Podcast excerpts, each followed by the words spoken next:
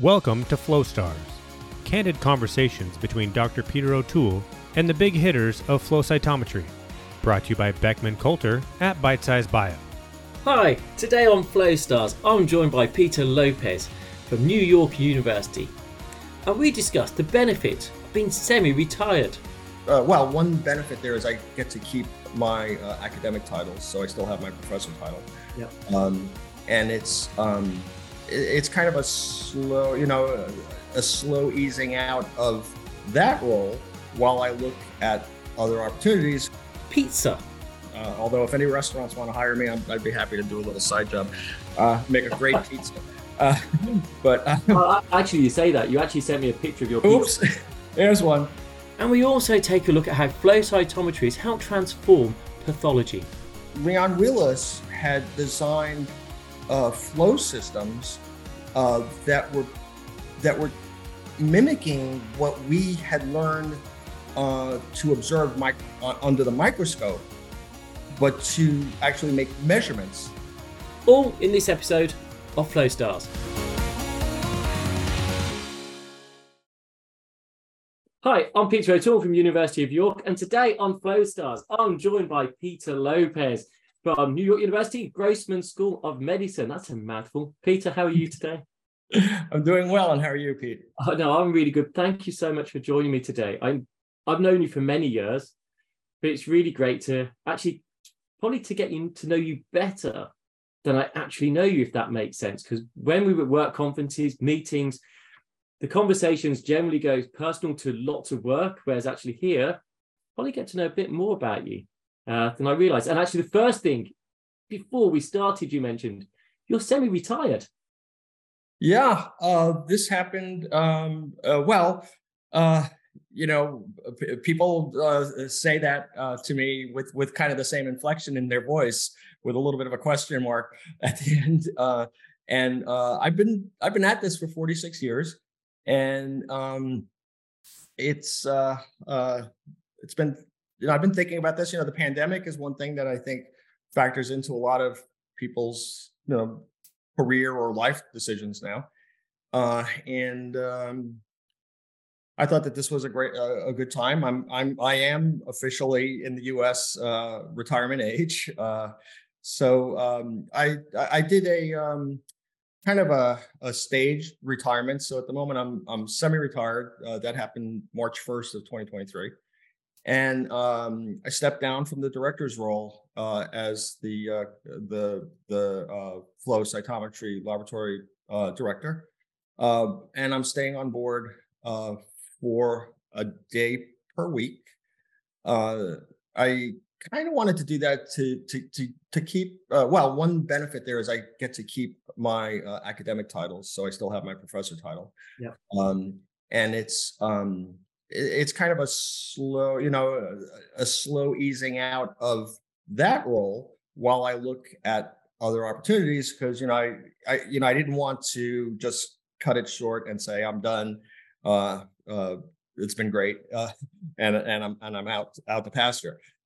I've got to say this is this is I for those listening, uh, go and flick to YouTube briefly because Peter looks super young, and that is why it's so nuts. But then, just stupidly, I did look at some background, and you studied your first flow cytometry is 1977. Yeah, Correct. yeah. That you so that must have been the birth of flow cytometry at 77. Well, um, I mean, things were, you know, things were already happening, and you know, to be, uh, you know, to be uh, straightforward here, uh, we, my first job was in a lab at University of Rochester in uh, Rochester, New York, where there was flow cytometry instrument development going on, and uh, that was something uh, that yeah it was it was relatively new you know the stuff that was going on you know uh um uh you know the, the first patents in, in, flow cytometry depends on it, it depends on if you if you consider a Coulter counter a flow cytometer and i do because it's a it's a cell measuring device and it flows cells uh and that patent was i think around the time that uh, wh- about when i was born uh, it was when that patent came out uh, by wallace coulter um, or if you want to go to you know the kind of the the, the more straightforward fluorescence-based systems. That was Wolfgang Göhde's patent um, when he was at Phywe before Partec, and that was in uh, in the 1969. So yeah, it was kind of early on, uh, but you know, you were hard pressed to find laboratories that had um, cell sorters at that point.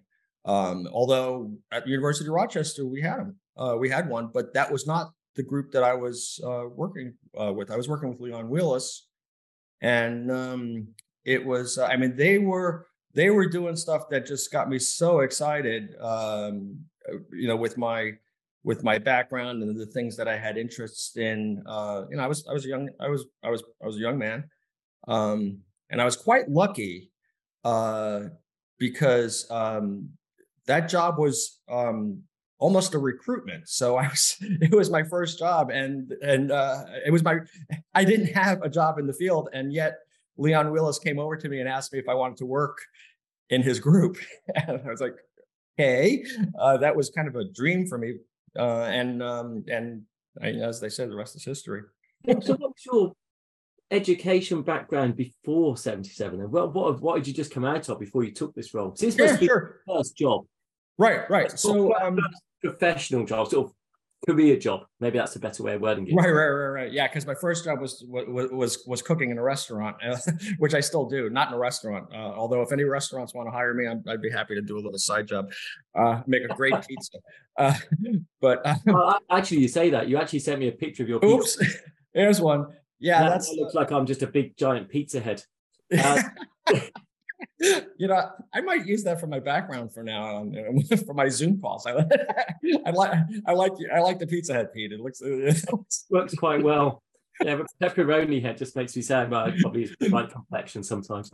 So so go on. So your yeah, first... so, yeah. So my background was you know um, was really just just basic bi- biology background. Um, uh, I uh, I got into a program frankly, I, I, I really had no idea what I was getting into uh, to learn cytopathology uh, uh, in, in a clinical setting. Um, I honestly didn't know what I was getting into, uh, but I thought it sounded cool. Uh, it involved microscopy, and I already had interests in optics uh, in the other direction, telescopes. So, so you know, looking at distant things rather than looking at small things.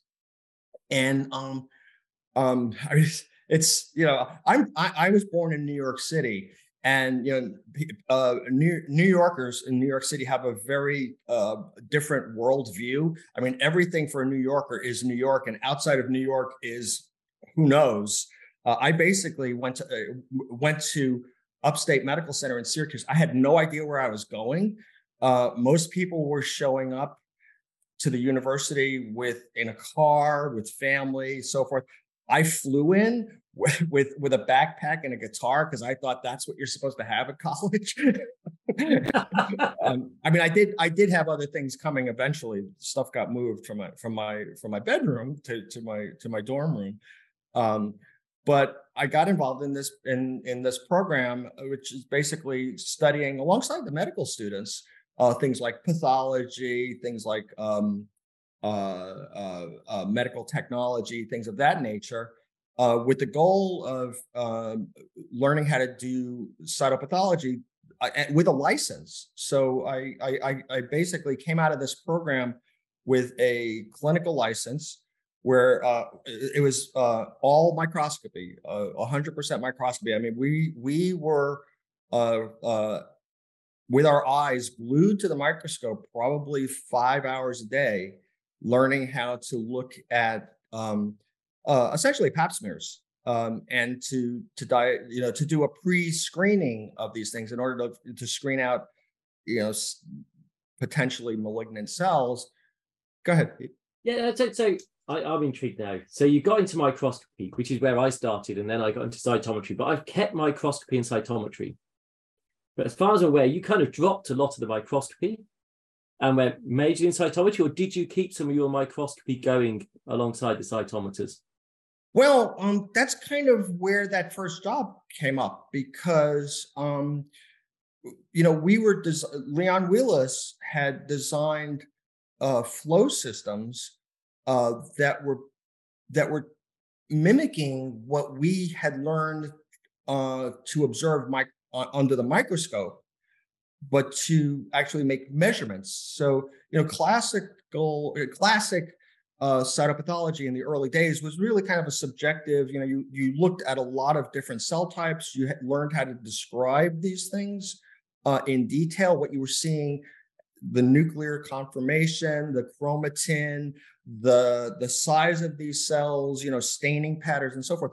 But the, in the 50s and the 60s, um, um, you know, Papanicolaou came up with this uh, early early work, but one of the pioneers was a man named uh, Leopold Koss, K O S S. Uh, he is actually in New York at, at um, uh, initially uh, uh, he was at oh crap Montefiore Hospital, which is part of Albert Einstein in, in in in the Bronx. Um, and he wrote, you know, he wrote the book on diagnostic cytopathology. Um, but there wasn't this kind of um, uh, part. There wasn't this type of measurement really being, you know, written down and and studied. It was more of, uh, you know, look at the patterns, look at these things, and that, and you could be very, you could very reliably make these diagnoses.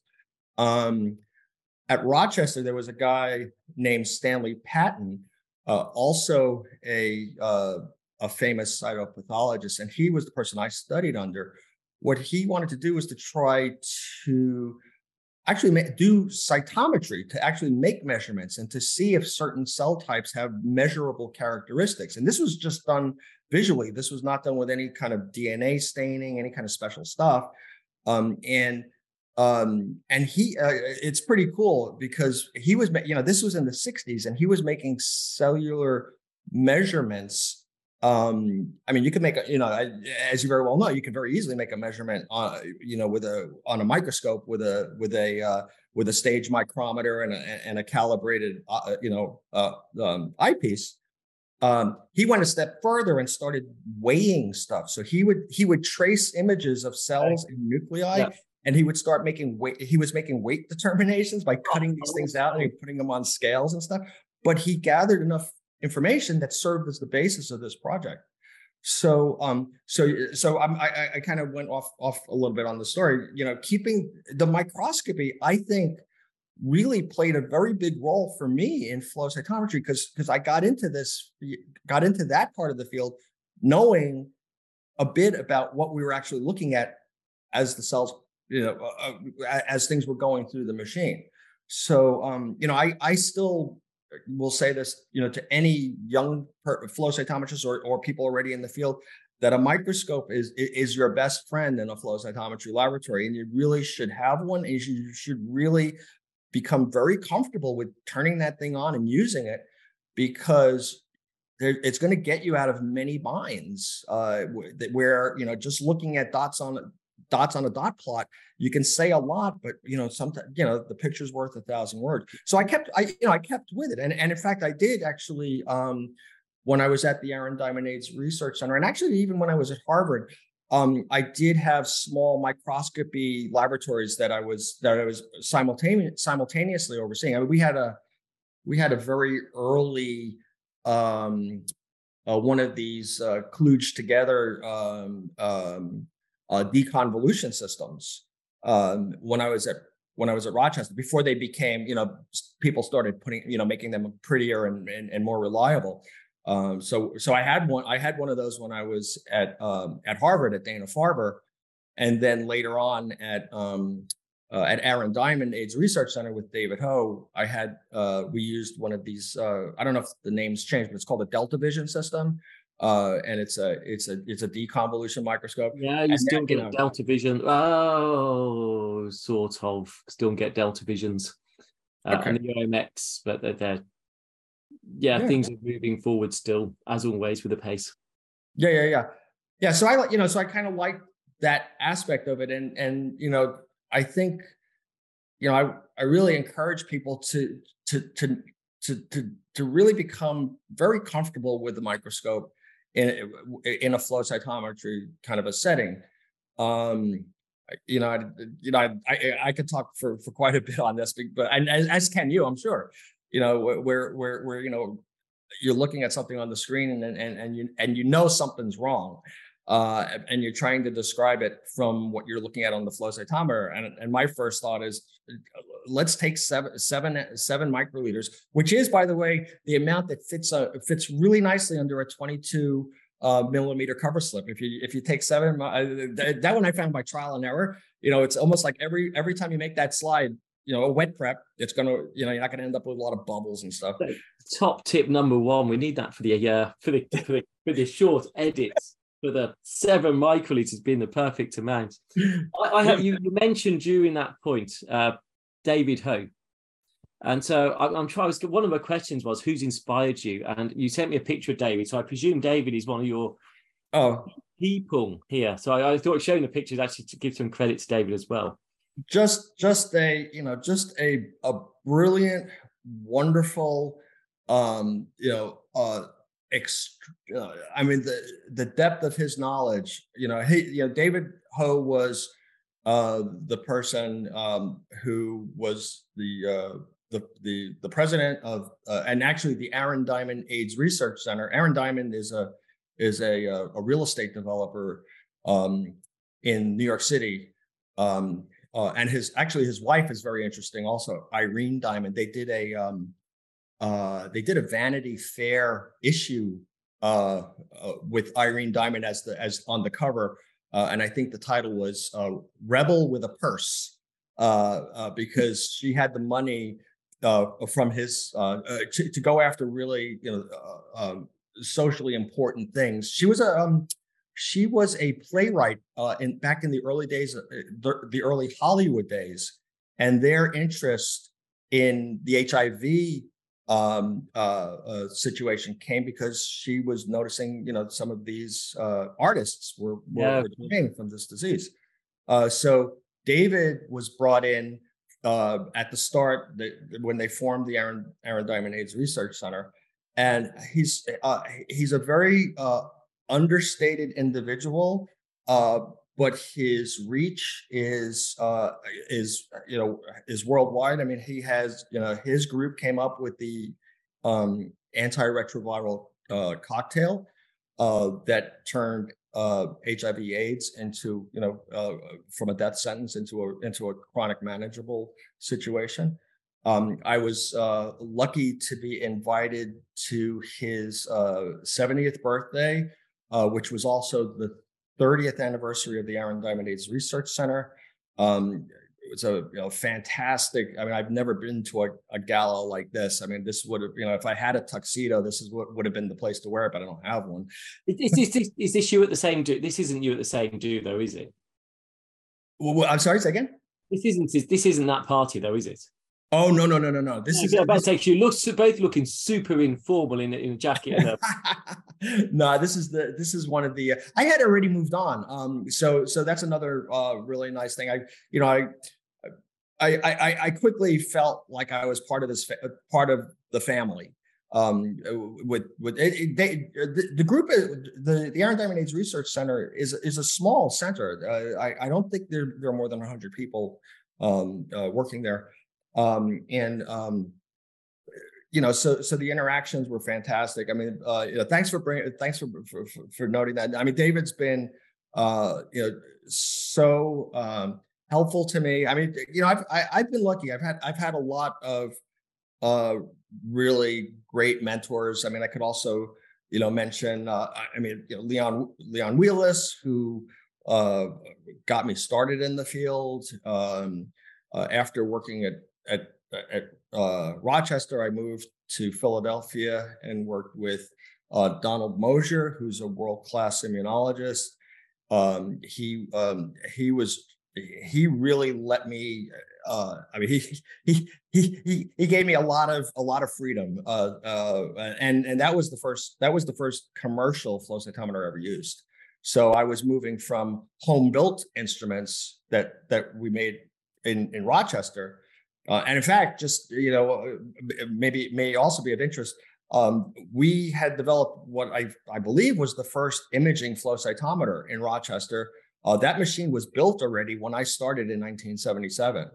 Um, that wasn't this, was it? Uh, no, no. That this is um, this is actually two uh, Coulter EPICS cell sorters uh, that were. Um, this was the cell sorter in complement. I, I, I, I, we had two in that laboratory, although there were other laboratories um, at Dana Farber. I think a lot of people know uh, John, John, know of John Daley. John Daley also had another core laboratory at Dana Farber. We had uh, we weren't competing. We we were just in serving different different groups. How is John? You still in touch with John? Uh, John John's retired. Uh, I think yeah. um, um, he's actually the same age as I am, but he but he started he he took his retirement I think last year, and from what I have heard, he's um uh he's building small small uh, well I don't know small, but he's he's boat building. He's he, he's off building boats somewhere. I, um, I, remember looking at some of his Facebook when he retired. So on Facebook, it's the only way you keep in touch with some people is via Facebook, and and, and playing the fiddle. I think over in Dublin at one point and going around. It, it was yeah, yeah, I just wondered how it was. So looking at this, and another instrument here is yeah, that's the that's the that's the FACS two instrument, which is very similar um, uh, to the instrument. The this would this was the first commercial um, uh, flow cytometer that I that I ever operated. Um, eh, this uh, uh, uh, this one, I think this is the this is the system that I believe at the Smithsonian um the, the uh, that so it's so it's in a museum someplace um i i'm, I'm sure um paul robinson can can tell us more about where this system came from but that's it i mean that that you know it's a monster uh and that thing was only capable of doing um two colors uh and the only way you could do two colors was with two lasers.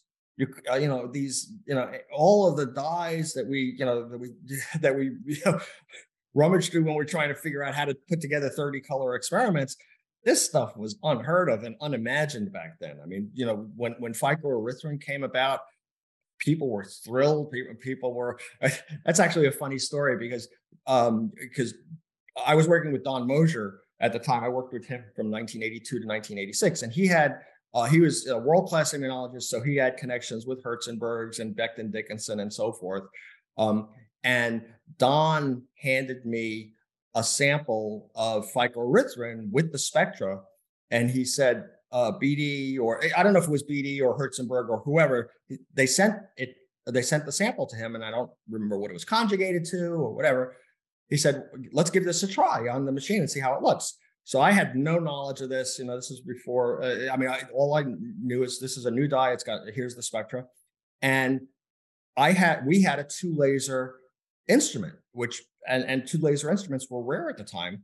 So my thought was, oh, they're sending this to us because we have a krypton laser and a krypton laser puts out a really strong 561 or 568 i forget the, the nanometer line and i said okay great i'll i'll, I'll turn this on I, I got a filter an optical filter so i could look at it and i ran it and i hold on. I said, this this stuff is screaming bright. Look at this stuff. It's it makes you know it makes FITC look like like you didn't turn the lights on.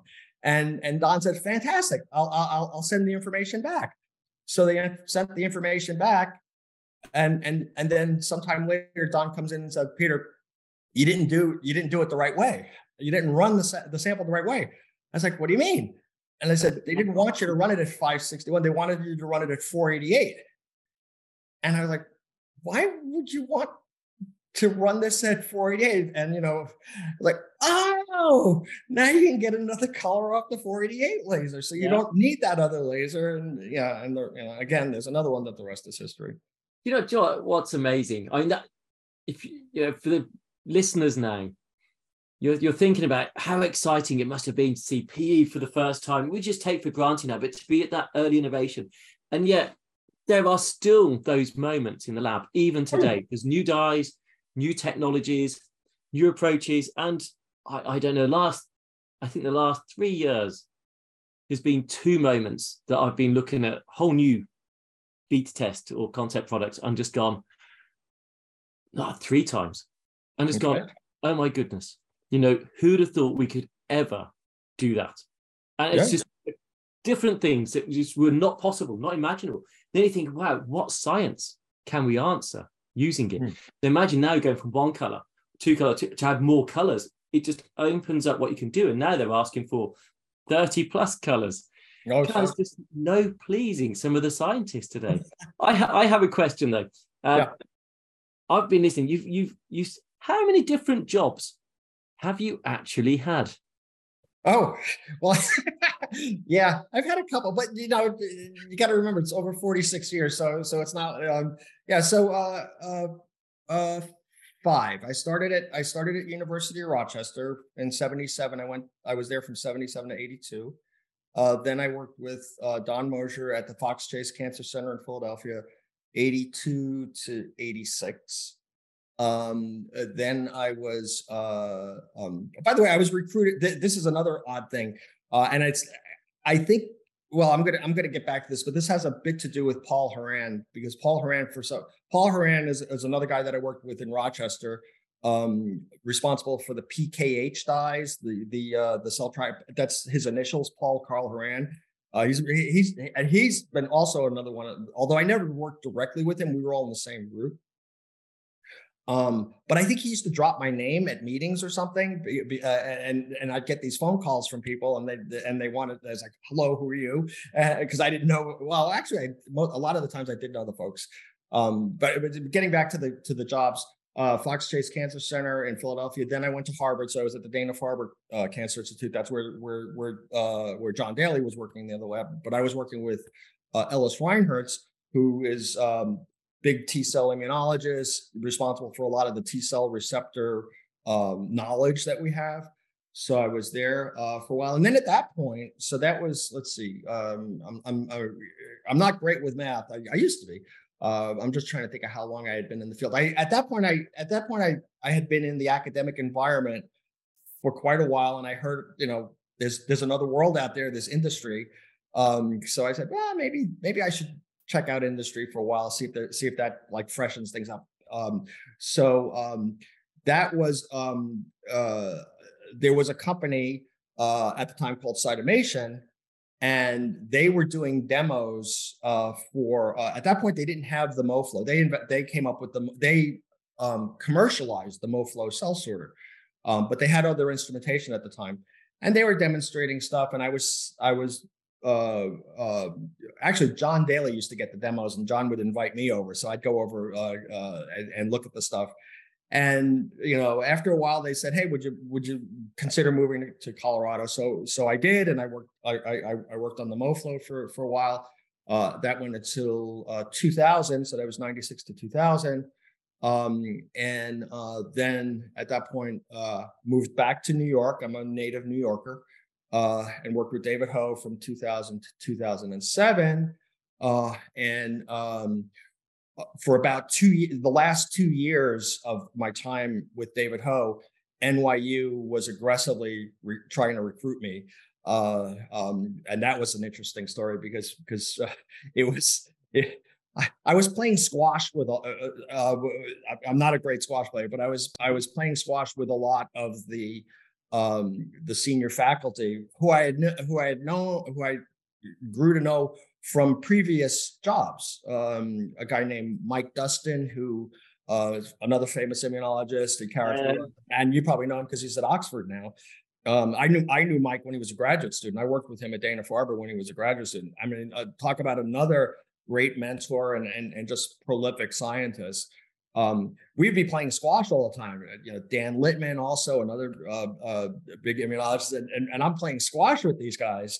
Um, and meanwhile, they're trying to convince me without, you know, really just not not high pressure to, to, come across the street. And that's what it was. It's basically across the street in New York City. Between at the time, Aaron Diamond uh, was on 24th Street at, at First Avenue, and NYU is at 30th Street on First Avenue. So it was basically, you know, a job. It wasn't it wasn't improving my commute in any way because I live 60 miles north of Manhattan. well, maybe it did by four blocks. Peter, out of all these jobs, uh, well, what have you found the most difficult time in your career to date? What was the hardest time, the most challenging time? Wow. Um, you know, in a lot of these jobs, um, the beginning of the jobs were the challenging times uh, because uh, at uh, at uh, Fox Chase, it was very challenging because I had never operated one of these commercial instruments before. So I was a little challenged at the beginning, um, getting things up and running um, reliably. Uh, I was really learning on my own. I don't know if it was common in the back in those days to have service contracts or to have people helping you, but I know we didn't have one at Fox Chase, so I had to fix. I had to figure out the facts too on my own. Um, I did. I did. Uh, uh, I did reach out from time to time to uh, folks at NIH. Uh, there was a person there named Susan Sharrow. Uh, Susan was um, another high level immunologist, and she, had a number of systems, and her uh, she had a great relationship with Don Mosier, so I was able to, to to to to chat with her and to get help. So you know, and and then um, both uh, Dana Farber as well as NYU.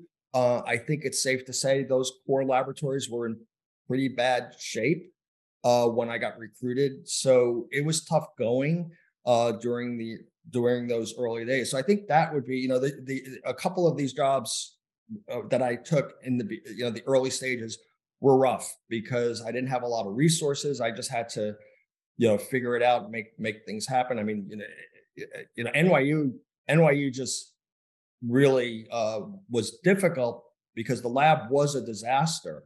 Uh, at the time, it was a single person laboratory. Right now, it's a six person laboratory so with the, at the same institution.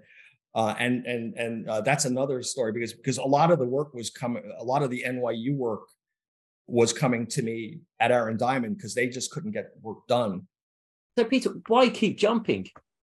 Because every, every time you jump, you jump into a uh, into yeah, you you get a place running well, smoothly. You're on top of the instrument, and then you've hopped and you've gone into a place that needs pulling up.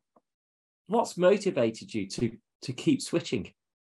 Uh, well, maybe there's maybe there's a uh, maybe there's just a little bit of ADHD that I deal with in my life. so, so, I'm always looking for something uh, something shiny to distract me.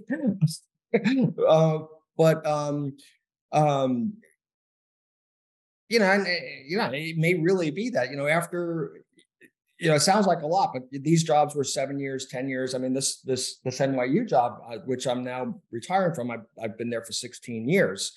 Um, so um, just just new challenges. You know, when I was when I was uh, at Dana Farber towards the end, I started you know saying, well, yep, been there, done that. What, what what's my next move? Uh, and sometimes these things happen, you know, faster than other times. Um, and and and that was really it. Just just you know, and and these were moves uh, of, of in location also. You know, I so that was another thing that uh, uh, you know, you know, you find a place to live, and maybe you've you know after some you know maybe the neighborhoods start changing or things start changing where you're living and um you know so it was um i think these were the things i you know i was never as i said these were all recruitments. So i mean maybe that's another part you know when something gets you know you know gets dropped off at your door you look at it and say oh, maybe this is something i want to keep. An, an element of uh, it's not flattery, but feeling wanted and could be knowing where that's wanted. So I'm going to ask you the converse. Uh, I asked you most difficult, most challenging time, and that was the start uh, of starting at the labs again and the starting mm-hmm. a new lab, mm-hmm. bringing up. Of all the time in your career, what has been the, if you could go back and relive a year, which, mm. what, which period would it be? Wow. Wow, wow, wow, wow, wow, wow, wow. Come on, you got glasses I, on. You can you can look at those rose tinted glasses and think, oh, that was that they were golden times. What was the most golden time? Well, you know, Cytomation in in in, in Fort Collins in Colorado was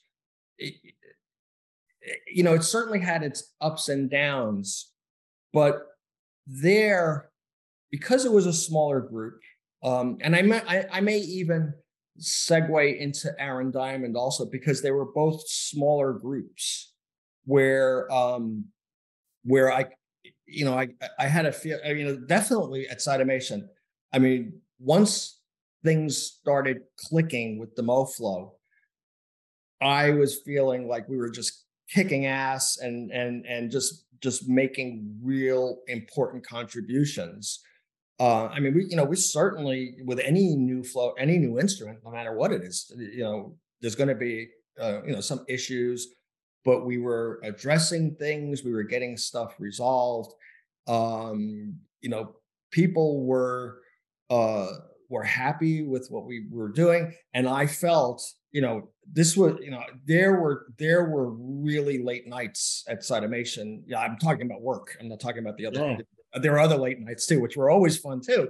You know, the camaraderie of the group really just that just turned me on. I mean, you know, everybody is willing to stay till midnight you know it's not just me working in the lab you know with a light on and and and nobody else around but people were just you know the camaraderie and and the notion that we were doing significant stuff um you know that was uh that was really important and, and, and i and i have similar kinds of feelings um i mean the, you know all of my jobs i i think there were were these times but you know to answer your question the standout moment i think would probably be those early, those uh, those days at, at, at Cytomation.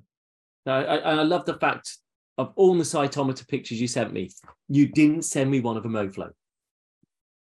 I didn't send you one. Okay. No, not, okay, I'm just looking through. I can't see one of a MoFlo, and I can't find mine. Okay, don't worry about it. Don't worry about it. Changed tack a bit. You said you burnt into the late nights, and you sent some pictures to describe yourself. So after a late night, what you sent me this picture of these two drinks in quite kind of really cool sort of Art Deco glassware. Actually, I've got to say, I love the glasses. A, what are they? And are you that famous for drinking? well, so the glasses actually, um, uh, well, that's a that's a bit of a story. Um, I mean, you know, I, you know, we've been to meetings together, and and and and and, people know me. You know, I, I'll I'll enjoy a, an adult beverage with with colleagues, chatting over anything uh, at any time. Um, so um, one of uh, a, a, a, a, colleague and now a, friend uh, at um, uh, NYU, uh, uh, actually someone who invited me to help them on uh, with, with, their with a with a really significant um, um, cell reports paper. Um, he after he after he left um, uh, he's he's still he's a consultant and working for uh, and doing other things kind of in bio and also in in business he got seriously into cocktails and he started sending me pictures of of cocktails uh, and and you know he'd send me a, a, a, picture of a glass with something clear in the glass and i was like oh that's that looks like a martini and he said no it's a daiquiri and I and I've cleared out everything. And I was like, and, and, and, I said, yeah, and how's it taste? He says it tastes exactly like it should.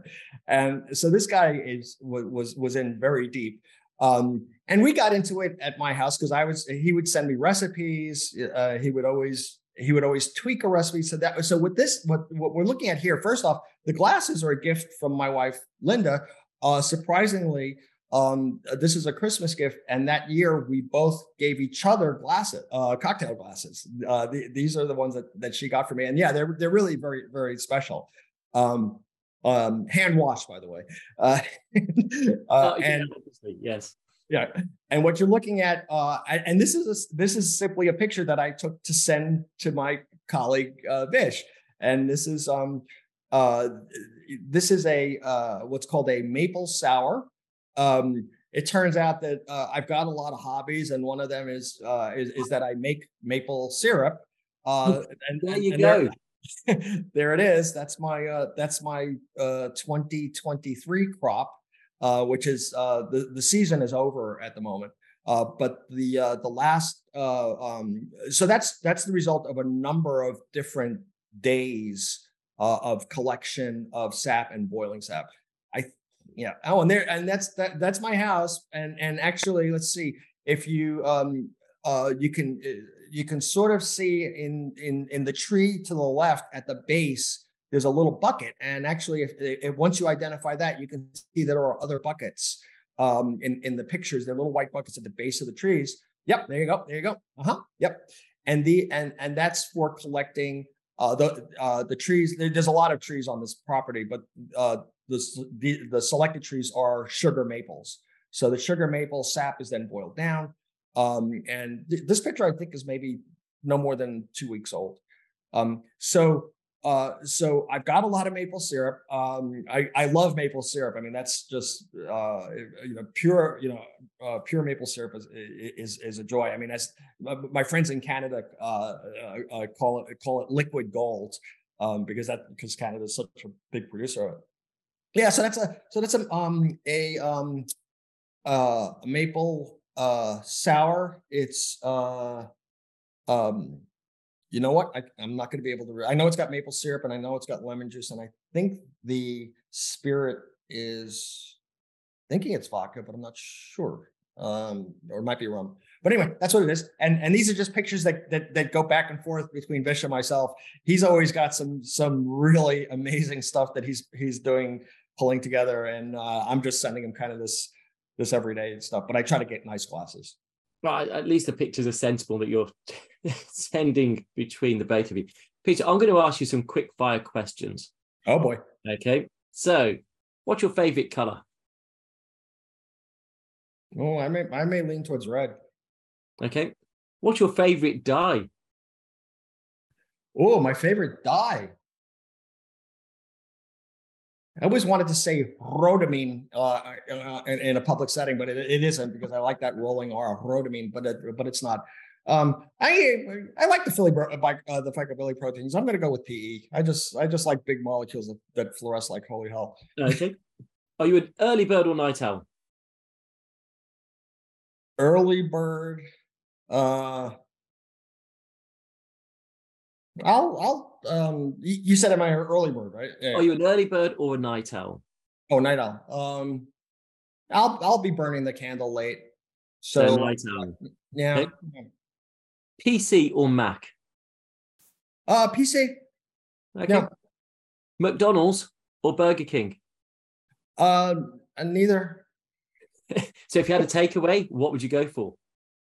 Ah, uh, I try to find some place where that has that has a good selection, but is you know, but I can identify what's inside. if you were to cook yourself, what would you cook? Oh, I, uh, I, I pizza is usually one of my go tos. Uh, you know, uh, I will be eating pizza at my house, like the one that uh, the image, um, at least once a week. Okay, yeah, we're definitely a pizza house once a mm-hmm. week. Uh, yes, mm-hmm. definitely, mm-hmm. for sure. Coffee or tea? Uh, uh tea. Coffee, but coffee, but this is tea. I was about to say that's no way is that coffee. Anyway, this is tea. It's coffee in the world. So okay, so you got tea now, but not generally coffee. Beer or wine? Oh boy, that's a tough one. Um, I'm gonna probably say wine. Um, that's uh Okay, that's fine. That's fine. Yeah. Red or white? Red or white wine? Probably going to be red. Red. Okay, I'm now going to challenge you even more. Wine or cocktails? You know, wine probably. Ooh. Okay. Chocolate or cheese? Oh boy, you, together. Um, uh, that's a tough. You know probably cheese. Okay. well decided. So you're married, you got Linda, your wife, you said. Who cooks at home mostly? I I was trained professionally. So um I'm I'm my wife can cook, but I it's me. Okay. Uh TV or book? Oh yeah. It's probably could be TV. Okay, and God, what's the trashiest TV you dare admit to, or you daren't admit to, but you're about to tell me anyway? Trashiest TV. Oh boy, boy, boy, boy, boy. Come on, you can't be watching that much bad TV to not, not to be able to decide on one. Trashy TV. Um, the smile on your face tells me this. I'm kind of liking. I'm kind of liking, and she's from she's from Britain. Uh, uh, uh Cunk. Uh, oh, Cunk on Britain and stuff. Yeah. Okay. Okay. Would that be considered trashy? I think she's. Uh, I think. Yeah, I, I guess you could get away with trashy. Very entertaining. Oh man, are you kidding me? I mean, I I just I have had the the the the longest laughs with some of the I mean her timing and uh I mean you know some of the stuff is just absurd that she says but sometimes she comes up with something and I just can't, I, I have to turn it off. It's like, nah, I. do you know what? We should do a Cunk in Britain for a place cytometrist or something. You just ask those really daft questions and just take it in a direction not meant. right. So science, man. so, uh, oh, I love it. Uh, what's, what's your favorite film? 2001 A Space Odyssey. Oh. If there's anything better, I want to know about it. the classic film. Are you a star? What, what would you prefer to watch, Star Wars or Star Trek? Oh, Trek. Star oh, Trek. Good man. It's, it's, kind of a trick question, but some people do actually admit to Star Wars, but surely yeah. scientist got to be Trek. Cool. What sort of music genre are you into? What's your music taste?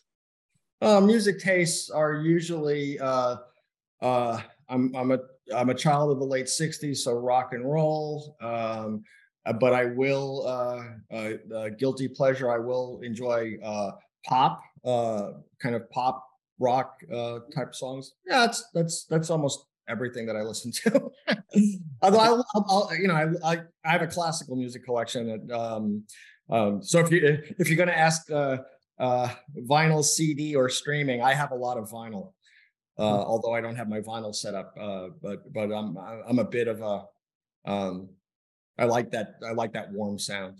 Oh no, thinking of vinyl records, uh, I don't know if you know Scott Fraser. Uh, so he's a very uh, microscopy world. So I, I do the microscopy, so similar to this. Yes. Uh-huh. Scott has he makes his own amplifiers and he's got his vinyl record player is made on an IKEA breadboard. No kidding. And interestingly, I was with Scott there actually. I was going to mention earlier. We talked about all the technologies that have moved through. So Scott brought spectral uh, microscopy to the scene. So spectral unmixing, the 32 detector array, actually was Scott Fraser's baby that he brought into the confocal microscopy world over 20 years ago. And here we are 20 years later, only just really embracing it in the flow cytometry world. I know, I know. What do you think to spectral flow cytometry? Well, I think there's, you know, I think, well, first off, I mean, you, you already you already prefaced this by saying it's it's been around, um, and and and it's shown, you know, in the on the microscopy side, and you know, some people will even point to the uh, the uh, astronomical uh, work that was is done with spectra, you know, um, and um, uh, which is another kind of that that that was a, uh, another hobby of mine a, a while back. But um, I think there's going to be some, there is great power there to do things. Um, you know, people might might say, well, yeah, you could probably do that without the spectral technology, but it's empowering having that capability. Um, you know, things with things related, you know, definitely anything related to autofluorescence. I think that's a you know it's a strong uh, help there. Uh, I think it's uh, you know it, it, it's you know I'm there. There are some things that I'm still waiting for people to show me if if if you know how, how you know for instance how how you know I don't know if this is out there already, but but you know how can you how how does spectral work with um with dyes that shift their emission? Um, you know, uh, you know, you know, and, and then, then, I may just not know the answer because and it's out there already, but but it, it's not obvious to me, you know, how you could do, um, you know, an experiment like with Indo one. Yeah, I say Indo dyes would be, uh, yeah, yeah. And, do you know what? Conceptually, it is possible. Conceptually, it is possible, but it would take, uh, yeah, offline. Okay, thank you, thank you. I, yeah, yeah, no, I, yeah. I, like I said, I'm, exactly that can work. Right. Yeah, I'm I'm sure it is, and I'm sure at some point, even even if it's not in place in flow cytometry, if enough people ask for it, they'll that that'll that'll come out. Um, but I think you know, I think it's it's it's uh, you know, I I know some labs where they're they're just replacing everything with spectral systems. You know, I don't think that's a that's a bad move. Um, but you know, I do also think that there is a place for conventional systems, um, especially if they're open and you can get into them and you can do things with them. Um, you know, that's that was that was a real a real strength of the MoFlo. You know, a lot of people would look at the MoFlo and they're like, "Oh, oh look at this thing! It's a whole bunch of. It looks like somebody's uh, physics project."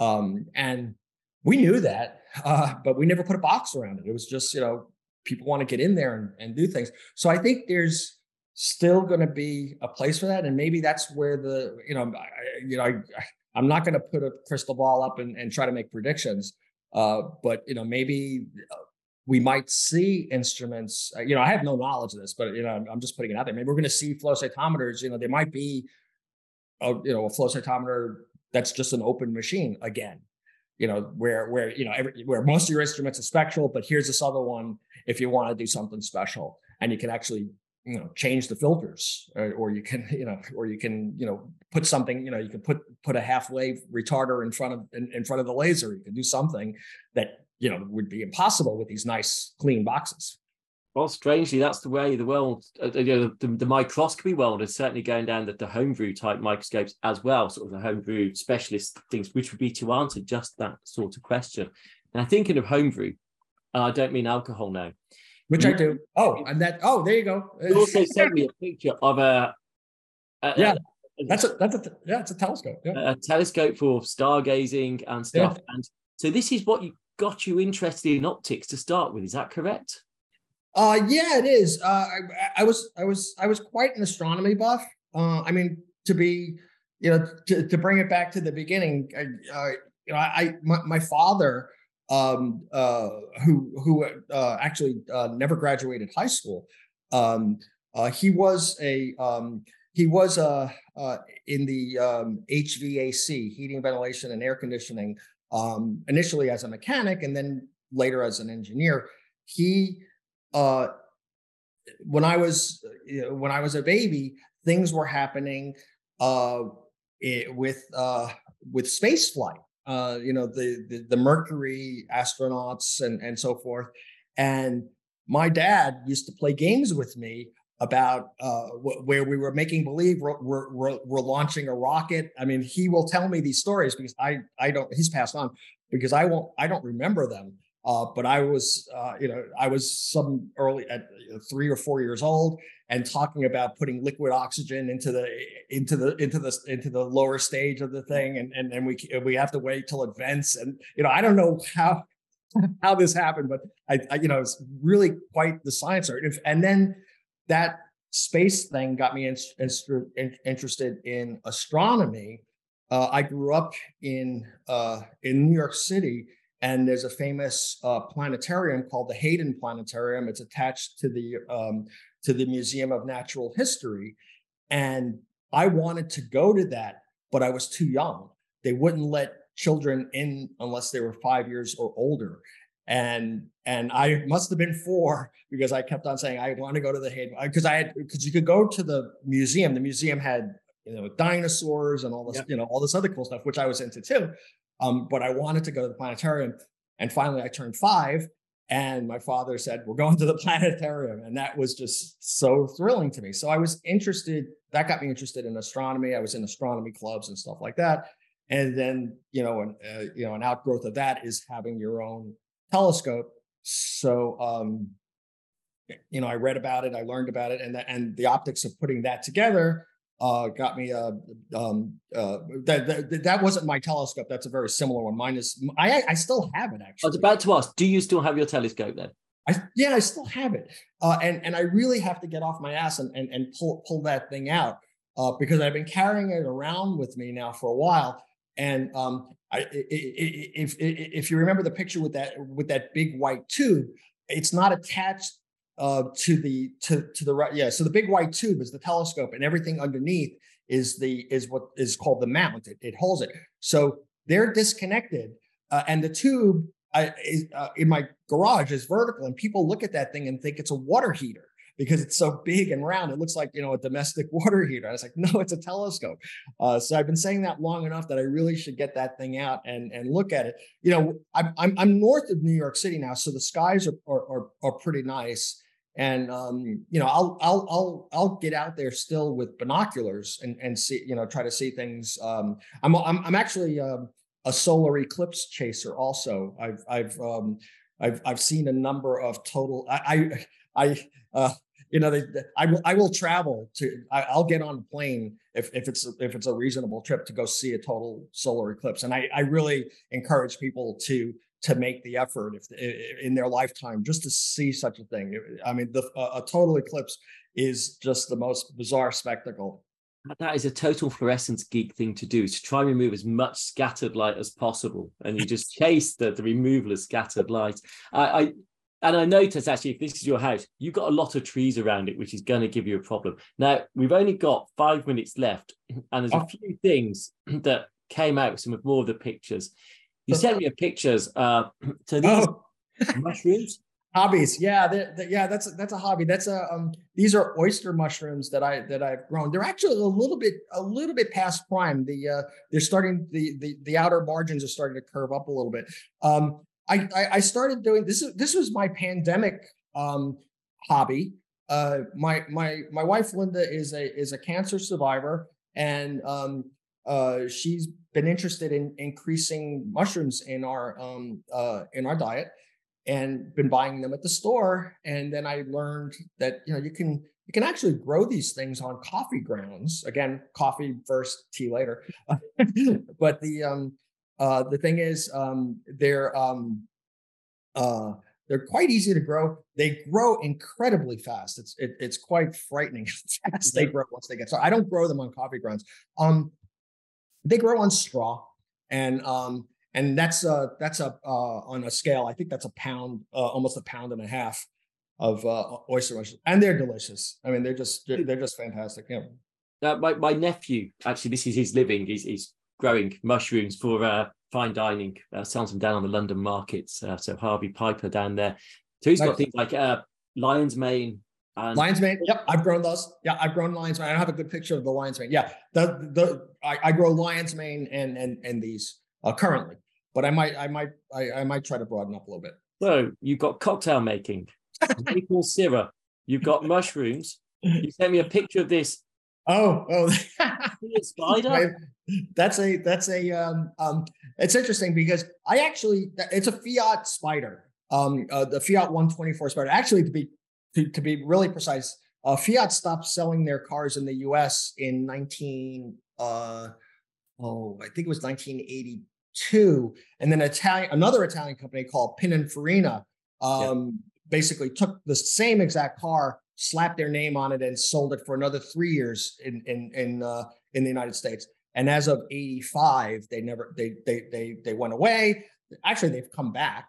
Uh, but anyway, this is a 1983 Fiat Spider. It's a restoration project that I do drive, um, but it, it it it harkens back to my first car. I had the same car. Uh, I think in uh, it was a 1969, and that car was a death trap. It was completely rusted, uh, and and after I got rid of, actually that just went that just went to the uh, to the dumpster. I mean, it was it, it just got picked up by a flatbed. The, the the first one, and then you know years later, I said, you know, maybe I should find one that that is that still has um, some metal and it's not completely rusted, uh, and and and and and and, uh, and and try to keep it up. So that's my little baby. Yep.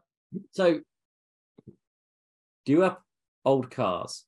You've got your syrup, you've got your mushrooms, you've got your telescopes.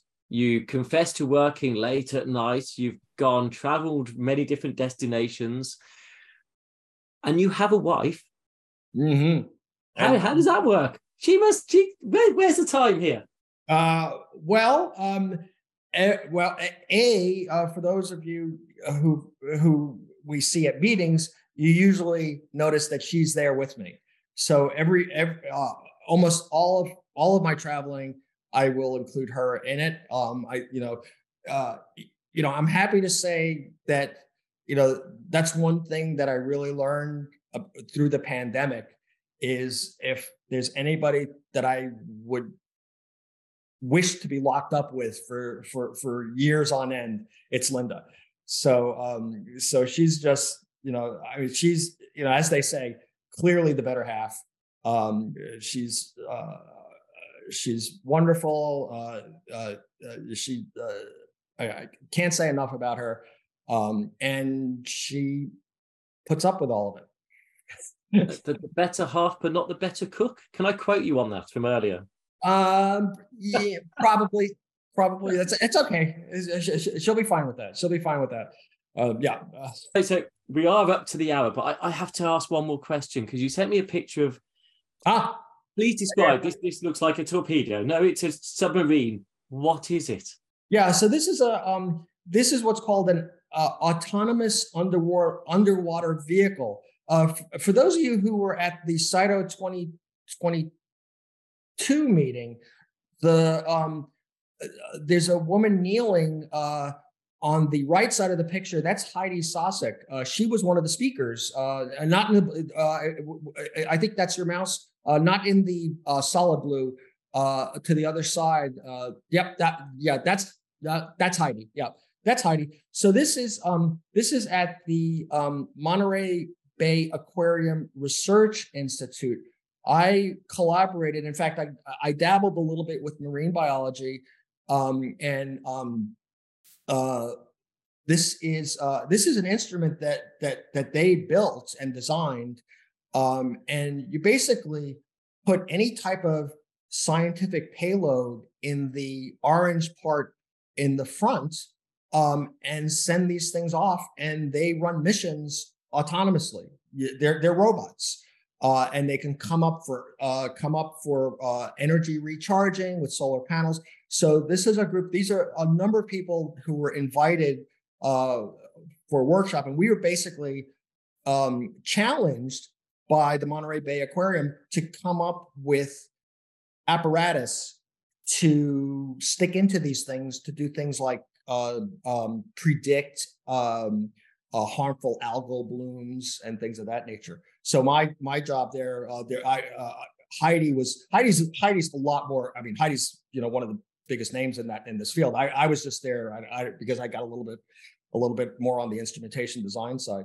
Uh, we were we were the flow cytometry folks, but there are people there with all sorts of novel. I mean, there were microscopists in that group um, uh, looking at you know how how can we get images of of, of things that might predict um, uh, you know so that's a yeah uh, that, that that was a lot of fun also uh, to, to to to go back to your question about highlights uh, but that was just a side kind of a gig but yeah. Peter, we, we are over the hour and okay. we didn't get to talk about ISAC and the importance of ISAC and the recognition to yourself that ISAC's awarded you some of the courses and events and some well, you've got to work out which one you are on this picture because oh, the guy, it's the guy with the longest hair. Yeah, I, you had super long hair at one point, uh, and and I think you had yeah. Oh yeah, yeah, yeah. So Leon, Leon's Leon's in the uh, Leon Wheeless, the guy who gave me my first job, is is is seated uh, next next to Ted Young. Uh, um, in uh, Leon's in front of Myron Melamed, but uh,